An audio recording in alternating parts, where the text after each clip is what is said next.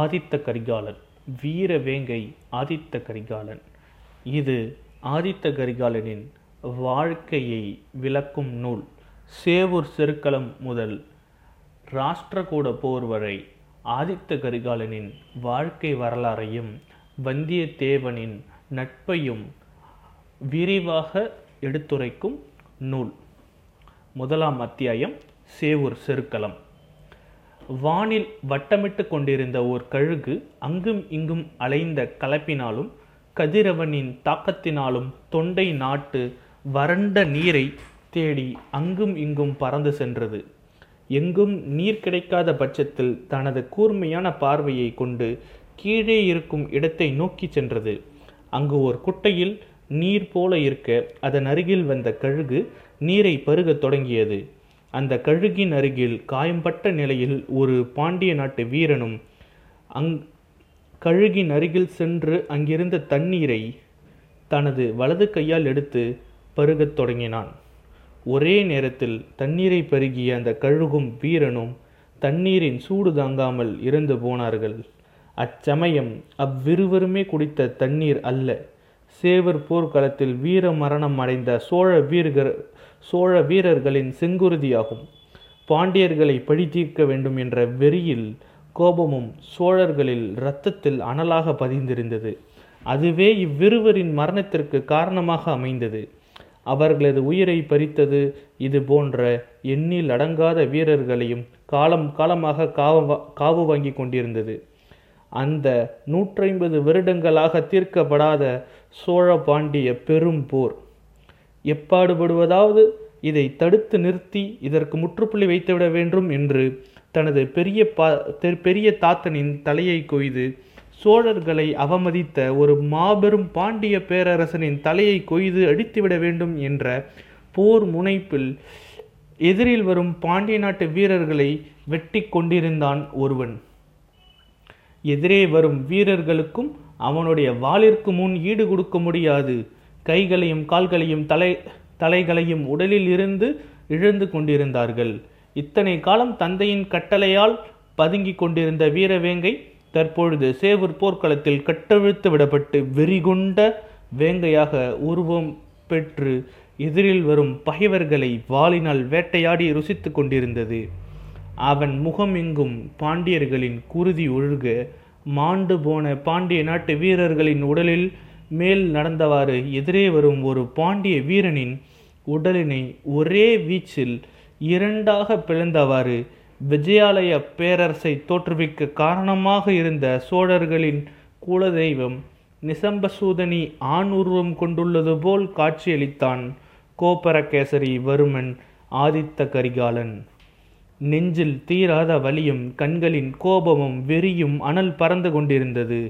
சோழர் வீரர்களின் தலையை வெட்டி கொண்டு இருக்கும் பாண்டிய மன்னனின் வீர பாண்டியனை ஆதித்த கரிகாலன் தீ விழிகள் நோக்கியது.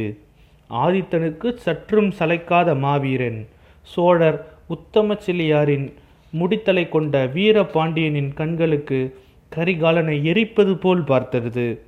அப்பொழுது அந்த இரு வேங்கைகளின் மனதிலும் ஒன்றுதான் ஓடிக்கொண்டிருந்தது. அவன் தலையை கொய்து இப்போரினை முடித்தாக வேண்டும் என்பதுதான். எங்கும் பாண்டிய சோழ வீரர்களின் பிணங்கள் குவியலாக குருதியாறு பெருகி கொண்டு ஓடி மண்ணை செம்மண்ணாக்கியது. சேவூர் போர்க்களத்தில் இருந்து கதை பார்த்து கொண்டிருந்த பாண்டிய படைத்தளபதி ஒருவன் வீரபாண்டியனிடம் வந்து கூறினான், அரசே, அந்த ஆதித்த கரிகாலன் நம் படையின் எல்லைக்குள் நெருங்கி வந்துவிட்டான். நம் படைகள் கடுமையான இழப்பை சந்தித்து கொண்டிருக்கிறது. யானை படைகள் முற்றிலும் அழிந்துவிட்டது. அரசே, அந்த கரிகாலனை கொன்றால்தான் இந்த போர் முடியும். சிந்தித்தபடி இருந்த வீரபாண்டியன் படை தளபதியை நோக்கி, இதுதான் சரியான நேரம். அனைத்து படைத்தளபதிகளும் ஒன்று சேர ஒரே நேரத்தில் தாக்குதல் நடத்துங்கள். ஒவ்வொரு தாக்குதலுக்கும் இடைவெளி இருக்க வேண்டும். போர் நெறியை மீறாமல் தந்திரமாக தாக்குதல் நடத்தி அவனை கூன்று விடுங்கள். தாமதிக்காமல் தாக்குதலை உடனே தொடங்கட்டும். பார்ப்போம் இதை எப்படி சமாளிக்கிறான் என்று வீரக்குரலில் கட்டளையிட்டான். பாண்டிய நாட்டு படைத்தளபதிகளும் சற்றும் தாமதிக்காமல் உடனடியாக ஆதித்த கரிகாலனை நோக்கி தாக்குதல் தொடுக்க தங்களது குதிரைகளில் வேகமாக செல்ல தொடங்கினர். எதிரில் வரும் ஆதித்த கரிகாலன் இதை கண்டு சிறிதும் புன்னகைத்தவாறு பொறுமையாக அவர்களை நோக்கி நடந்து போனான். வீரபாண்டியனுக்கு அங்கு ஆதித்தன் தனித்து வருவது கொண்டு வியப்படைந்தான், பெருமை கொண்டான். தான் ஒரு தன்னிகரல்லா வீரனிடம்தான் மோதுகிறோம் என்று. போர்க்களத்தில் வேகமாக முன்னோக்கி சென்று கொண்டிருந்த பாண்டிய தளபதிகளில் ஒருவன் கூறினான், நாம் 4 பேர் வருகிறோம். அவன் பயமின்றி நம்மளை பார்த்து புன்னகைத்தவாறு நடந்து கொண்டு வருகிறான். ஆம், அந்த ஆதித்த கரிகாலன் திமிரோடு நம்மளை பார்த்து நகைத்தபடி புன்னகைத்து வருகிறான். அவனுக்கு என் வீரவேல் பதில் சொல்லும் என்று மற்றொரு படைத்தலைவன் கோபம் கொந்தளிக்க வேகமாக ஆதித்த கரிகாலனை நோக்கி வந்தான். சிறிது நேரம் முன்னேறி சென்ற ஆதித்த கரிகாலன் சட்டென்று நின்று தனது இடது கையை மடக்கி 5 விரல்களையும் காட்டி ஒரு சைகை கட்டினான். கரிகாலனின் சைகையை கண்ட சோழர் குதிரைப்படை வீரன் ஒருவன் தன்னுடைய கார் நிற குதிரை கார்முகிலை செலுத்தியவாறு ஆதித்த கரிகாலனை நோக்கி வேகமாக விரைந்தான். வந்து கொண்டிருந்த சோழ நாட்டு குதிரை வீரன் ஆதித்த கரிகாலனை கடந்து எதிரே வரும் பாண்டிய தளபதிகளை நோக்கி சென்றான். தன் கையில் வைத்திருந்த 2 வேல்களை வருகின்ற பாண்டிய தளபதியை நோக்கி எறிந்தான். அதில் சிக்கிய 2 பாண்டிய தளபதிகள் கழுத்தில் அந்த வேல் துளையிட்டவாறு அவர்களை கொன்றது. இதை கண்ட மற்ற 2 பாண்டிய தளபதிகளும் மிரண்டு போய் குதிரையை நிறுத்தினார்கள். அதில் ஒரு பாண்டிய தளபதி பயத்தில் வீரபாண்டியனை நோக்கி சென்று விட்டான். மற்றொருவன் எதிரே வரும் சோழ குதிரை வீரனை நோக்கி சென்றான். கையில் இருக்கும் வேலினை எடுத்து கொண்டு எதிரே வரும் சோழ வீரனை கொன்றுவிடலாம் என்று எண்ணியவாறு கத்தியபடி அவனை நோக்கி வந்தான். அருகில் செல்ல செல்ல தனக்கில் எதிரில் வருவது யார் என்பதை உணர்ந்து கொண்டான் அந்த பாண்டிய படைத்தளபதி. எதிரில் வந்து கொண்டிருப்பது வானர் பெரும்பாடி நாட்டின் 3ஆம் இளவரசன் வந்தியத்தேவன் என்பதை அறிந்து கொண்டான். எவராயினும் அவனை அழித்துவிட வேண்டும் என்பது முனைப்பில் பாண்டிய தளபதி வந்து கொண்டிருக்க எதிரில் இருந்த வந்தியத்தேவன் தனது குதிரையின் முக்கொணாங்கயிற்றை பின்னே பிடித்து இழுக்க கார்முகில் தனது 2 கால்களையும் தூக்கி கணைத்தபடி எதிரே வந்து கொண்டிருக்கும் பாண்டிய தளபதியை நோக்கி சென்றது. குதிரை படுவேகமாக செல்ல ஒரு வாளிலே கையில் தயாராக வைத்து கொண்டிருந்தான் வந்தியத்தேவன். இருவரும் நெருங்கிய நேரத்தில் வந்தியத்தேவன் அவனது குதிரையிலிருந்து பாண்டிய நாட்டு தளபதியை மேல் பாய்வது போல் தனது கையில் இருக்கும் வாளினை குதிரையின் மீதும் பாண்டிய படைத்தளபதி மீதும் கண்ணிமிக்கும் மாத்திரை அளவில் வீசினான். அந்த நேரத்தில் பாண்டிய தளபதிக்கு இறுதி நேரமாக மாறியது. வந்தியத்தேவன் வாள் வீசிய வீச்சில் குதிரையின் தலையும் பாண்டிய தளபதியின் உடலும் ஒரே நேரத்தில் பாதியாக அறுபட்டு கீழே விழுந்தன. இதை கண்ட வீரபாண்டியன் மற்றும் பாண்டி வீரர்கள் பேரதிர்ச்சிக்கு ஆக்கியது. பிறகு வந்தியத்தேவன் தனது வாளை சுழற்றி தனது உரையில் வைத்து ஆதித்த கரிகாலனை பார்த்து புன்னகைத்தவாறு அவன் குதிரையின் மீது ஏறி அமர்ந்தான். அதன் பிறகு மற்றொரு முனையில் ஆதித்த கரிகாலனும் அவனது மாமன் கொடும்பாளூர் சிற்றரசின் அரசரும் ஆதித்தன் படையில் முதன்மை படைத்தளபதிகளான மதுராந்தகன், இருக்குவேல் என்று பட்டம் பெற்ற கொடும்பாளூர் பெரிய வேளார், பூதி விக்ரமகேசரி தனது பலம் கொண்ட கரும் வாளினால் வரிசை வரிசையாக நின்று கொண்டிருந்த பாண்டிய வீரர்களின் தலையை கொய்தபடி தனது குதிரையை செலுத்தி கொண்டு வந்தார்கள். அவர்கள் முன்னோக்கி வர பாண்டிய நாட்டு வீரர்களின் தலைகள் அவர்களது உடலில் இருந்து தனித்தனியே துண்டிக்கப்பட்டு உருண்டு கொண்டே இருந்தது. சில தலைகள் குதிரையின் லாடம் பட்டு நசுங்கி போனது. ஒரு வாரத்திற்கு மேலாக நடந்து கொண்டிருக்கும் இப்போரில் நேற்று வீரபாண்டியனுக்கு நேருக்கு நேர் வாள் சண்டையிட்டு காயங்கள் பெற்றிருந்தாலும் அதை பொருட்படுத்தாது பெரும் வேகத்தில் பாண்டியர்களின் உயிரை தனது வாளால் எடுத்து கொண்டு வந்தார்கள். வந்தவர் கரிகாலனின் குதிரையினை இழுத்து வர கரிகாலனும் அந்த குதிரையின் மேல் அமர்ந்து வீரபாண்டியனை நோக்கி சென்றான். மற்றொரு முனையில் தப்பித்த பாண்டிய நாட்டு படைத்தளபதி ஒருவன் புறமொதுக்கிட்டு தன்னை நோக்கி ஓடி வருவதை கண்ட வீரபாண்டியன் தன் கையில் இருக்கும் வேலினை வீசி அவனை கொன்றான். பாண்டியர்கள் எப்பொழுதும் புறமுதுக்கிட்டு ஓடமாட்டார்கள்.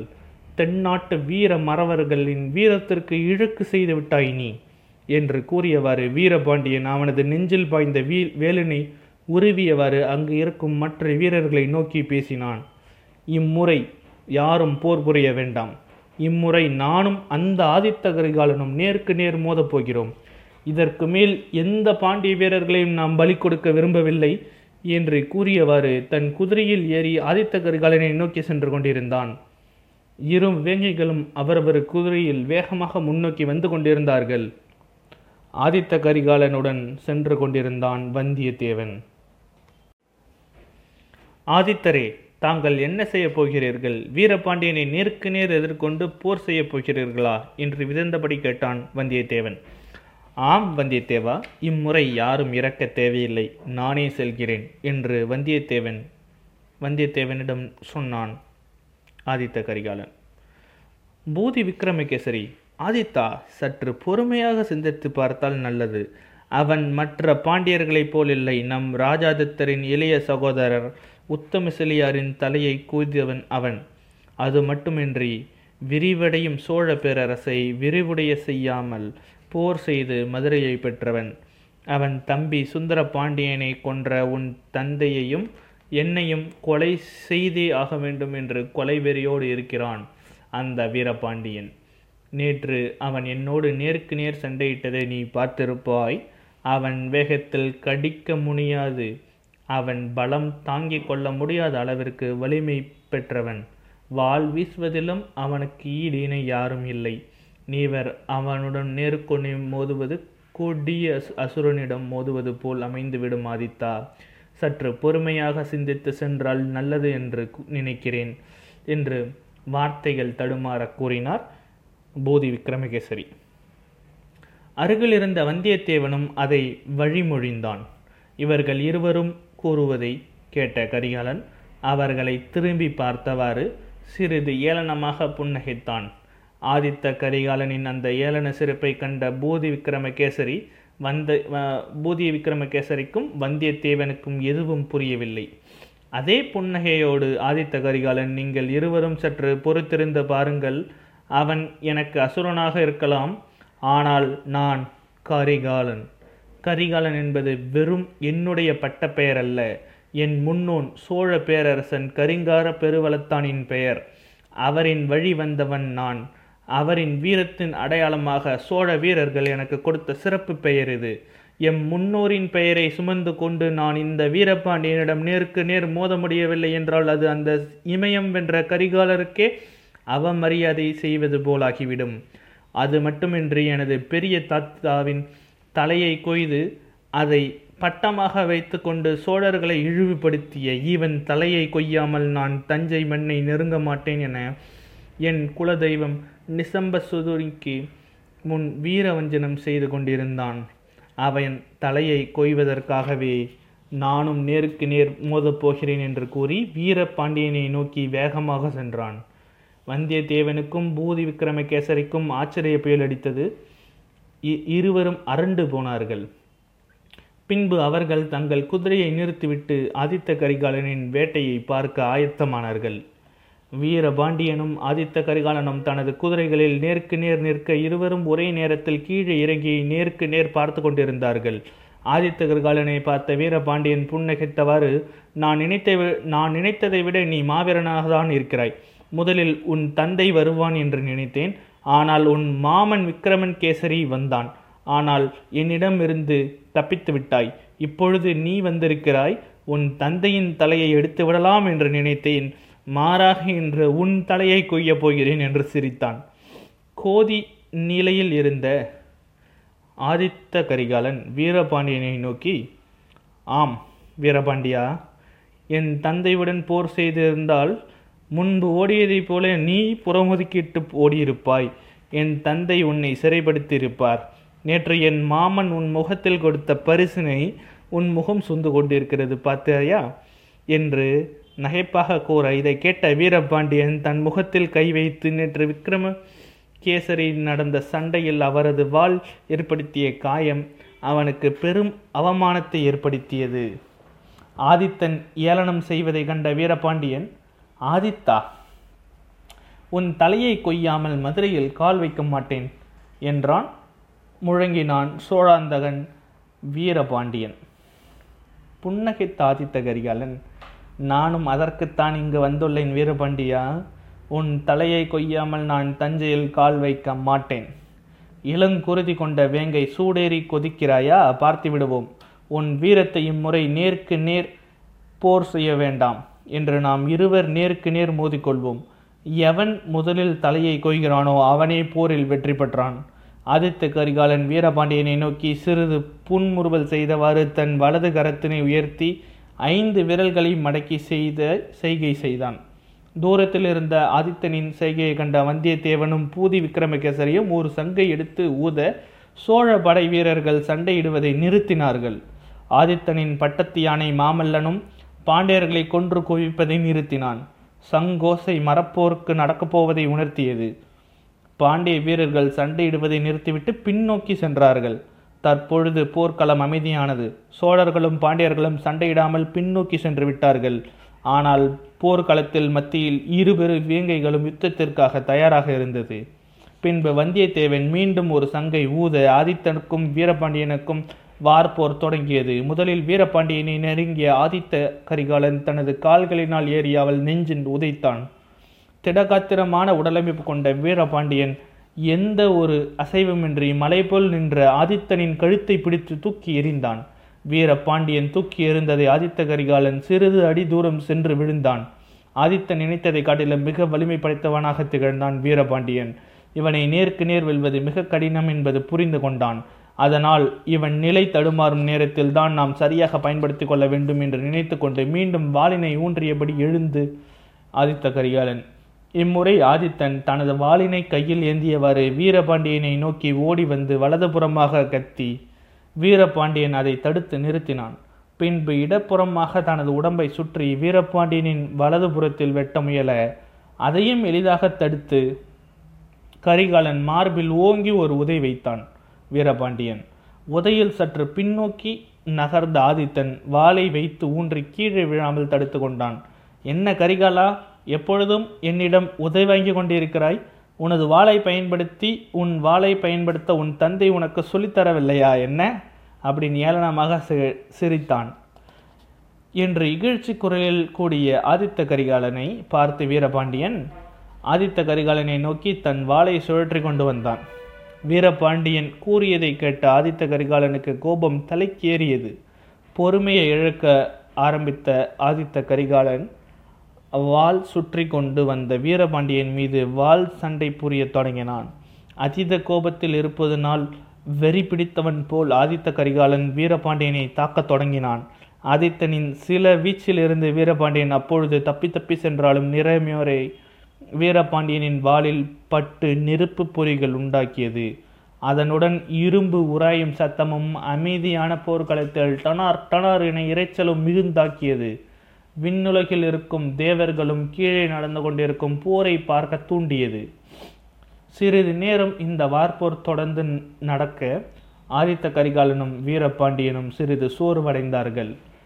இருவரும் பின்வாங்கி நின்றபடி நேருக்கு நேர் பார்த்து வட்டமாக சுற்று வந்தார்கள். என்ன கரிகாலா, சோர்ந்து விட்டாய்? உன் வாளின் வேகம் இல்லை. என் தலையை கொய்ய வேண்டுமானால் அதற்கு இந்த வேகம் போதுமானதல்ல கரிகாலா. மீண்டும் முயற்சி செய்ய என்று ஏளனமாக சிரித்தான் வீரபாண்டியன். புலி என்றும் சோர்வடையாது வீரபாண்டியா, அது பதுங்கிதான் பாயும் என்று ஆதித்த கரிகாலன் ஓடி வந்து திடீரென்று வாளினை தலைக்கு மேல் தூக்கிவாறு ஓங்கி வீரபாண்டியனின் கவசத்திற்கு மேல் வெட்ட கவசத்தை வீரபாண்டியன் மேல் வெட்ட கவசத்தை கிழித்து மார்பில் ஒரு பெரிய கீறலை உண்டாக்கியது. கரிகாலன் தனது மார்பில் ஒரு கீறலை உண்டாக்கிவிட்டான் என்று தெரிந்ததும் வீரபாண்டியனுக்கு கோபம் தலைக்கு மேல் ஏறியது. அவனது கண்களும் காயத்தில் இருந்து வழியும் இரத்தமும் எரிமலையாய் கொதித்தது. தவறு செய்துவிட்டாய் கரிகாலா, தவறு செய்துவிட்டாய் என்று கடும் கோபத்தில் வீரபாண்டியன் ஆதித்தனை தாக்கினான். காயம் பட்ட சிங்கம் வெறிகொண்டு தாக்கியது போல் ஆதித்தனை தாக்கினான். ஆதித்தனும் எத்தனையோ முயற்சி செய்ததும் வீரபாண்டியனின் தாக்குதலில் இருந்து தப்பித்ததும் தடுத்தும் வர வீரபாண்டியன் தனது முழு பலம் கொண்டு ஓங்கி ஆதித்த கரிகாலனின் வாளில் மேல் அடித்தான். ஆதித்த கரிகாலனும் முகத்திற்கு நேராக வரும் வீரபாண்டியனின் வாளினை தன் வாளினால் தடுக்க முயன்றான். ஆனால் முழுவதுமாக தடுக்க முயலவில்லை.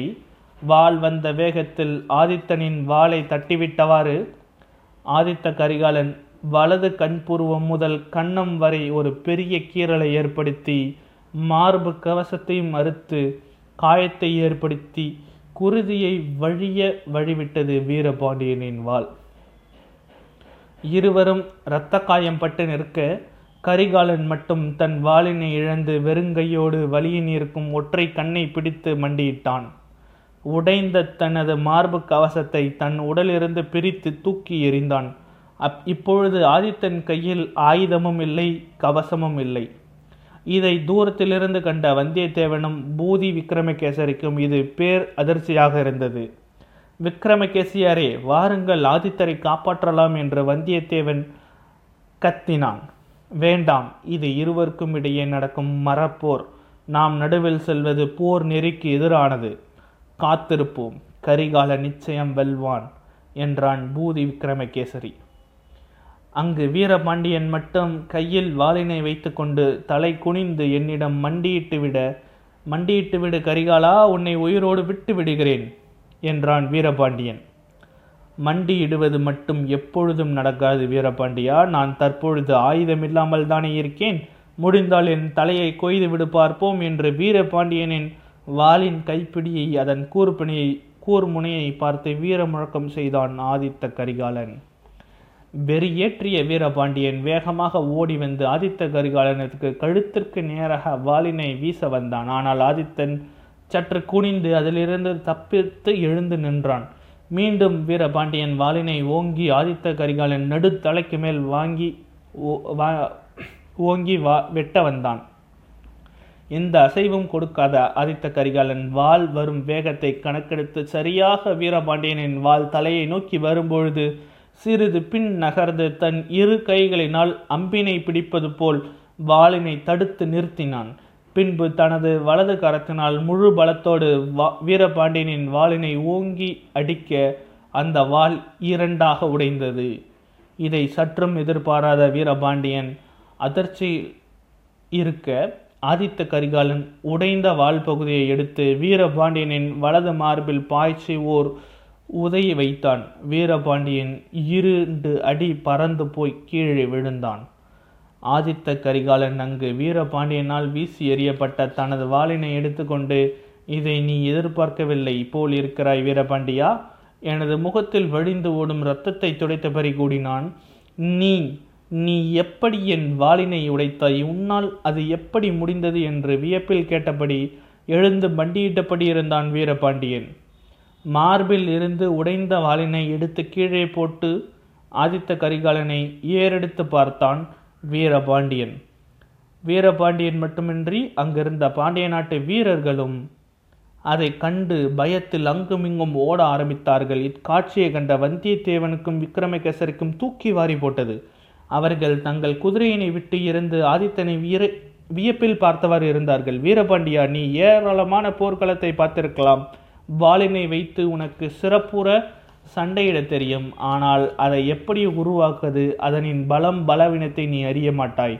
ஆனால் நான் அதை நன்கு அறிவேன் வீரபாண்டியா.